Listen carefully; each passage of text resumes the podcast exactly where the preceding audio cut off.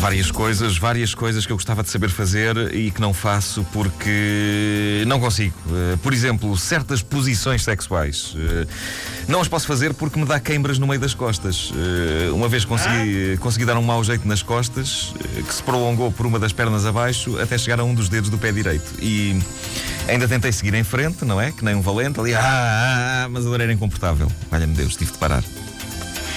Mas não é só isso. Há também há outras coisas. Há outras coisas. Há, por exemplo, eh, uma impossibilidade notória da minha parte uh, para jogar uh, jogos de estratégia. Jogos de estratégia militar, daqueles que se jogam no computador, aqueles que se passam ao longo de séculos e em que temos de andar com as nossas tropas para trás e para a frente, analisando cuidadosamente todas as opções antes de atacarmos.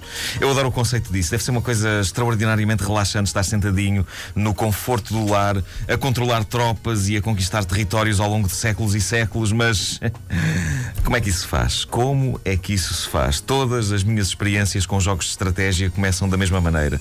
Eu começo com muito cuidado, começo com seriedade, pensando, refletindo, traçando estratégias. É claro que tudo isto dura para aí 5 minutos. Depois disso eu fico tão fartinho que a minha única estratégia nestes jogos resume-se a. É para a frente, ao ataque, esmagar, esmagar, esmagar para a frente, já, tudo, tudo, para a frente. É claro que dois minutos depois o jogo termina, game over. Os meus exércitos têm cerca de zero pessoas vivas. E isto é num jogo de computador. Agora imagina, Fernando Alvim, como seria eu a comandar tropas a sério numa guerra. Eu, eu, eu já me estou, a, já me estou a imaginar, não é? No meu bunker, no meu bunker, com um daqueles mapas estendidos numa mesa, a espalhar bonecos para ali e para lá, a organizar ataques estudados. Isto, eh, claro, até à hora do almoço, não é? Eh, a partir da hora do almoço, oh, pessoal, eu estive aqui a pensar Uh, e tudo isto é uma grande tanga e eu ainda por cima estou cheio de fome, por isso avancem, ok? Avancem, eu vou comer uma pizza, mas vocês não se prendam por mim, é tudo para a frente a atacar, tudo para a frente, depois do almoço eu já venho aqui, venho aqui acima ver como estamos, ok? Uh, portanto, uh, ao ataque, ao ataque, sim, obrigadíssimo. Vou então ali comer qualquer coisinha. É claro que eu já não chegaria a ir ver como estava a situação, porque eh, antes disso estaria eu a comer a sobremesa e iria aparecer um dos inimigos ali dentro que me limpava o sebo. E eu nem dava por isso, porque sou tão distraído que não conseguiria distinguir soldados meus dos soldados do inimigo. Aliás, isto é uma coisa que já me acontece desde os tempos em que jogava a bola na escola. Mal e porcamente, não é? Uh, um dos problemas é que eu nunca sabia quem eram os da minha equipa e quem eram os da equipa adversária. Mas eu não tinha culpa. A malta não tinha equipamentos, se bem te lembras na escola. É verdade. A malta é, jogava com a sua própria roupa. Sim, sim. Uh, cada um estava vestido com as suas próprias roupas. Como é que esperavam que eu soubesse que este era da minha equipa e aquele era dos adversários? Oh. Quando eu ia à baliza, muitos dos gols que eu levava era por causa disso. Normalmente, porque eu via. Vou à baliza, é? eu via um tipo a correr com a bola na minha direção e eu julgava: Sim, senhor, simpático. Finalmente aparece alguém da minha equipa que aposta em mim e que me quer passar a bola. Mas depois uh, eles parecia que passavam a bola com força demais e a bola entrava na baliza.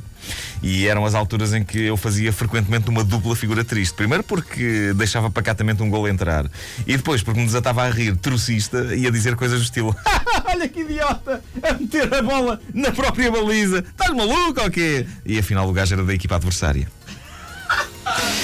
Coisas que acontecem, coisas uh, que acontecem. Voltando aos jogos de estratégia, hoje jogam-se imenso essas simulações de batalhas nos computadores, mas eu ainda sou do tempo em que a malta se reunia à volta de um tabuleiro de cartão com o mapa mundo e as tropas eram uh, pequeninas peças de plástico colorido. Sim, eram os gloriosos tempos desse mítico jogo chamado Risco.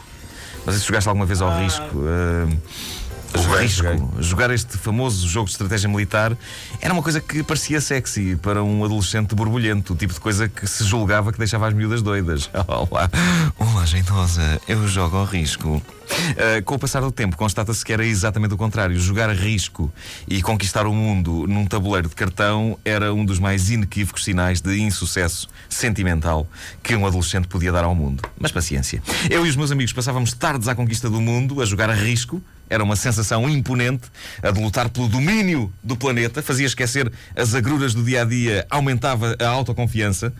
Isto, pelo menos, até o irmão mais novo de um dos meus amigos entrar no quarto a correr, uh, espezinhar e pontapear os nossos exércitos e. Uh, atenção que eu vi o mesmo fazer isto, uh, comer algumas das tropas. Uh, eu vi o puto agarrar naquelas peças de plástico e comê-las. Uh, e da primeira vez que isto aconteceu, eu lembro-me de dizer ao meu colega: o teu irmão acaba de engolir para aí quatro peças do jogo. E ele responde muito calmo: Ah, sim, sim, não é normal. A Lourdes amanhã recuperas. A Lourdes amanhã recuperas?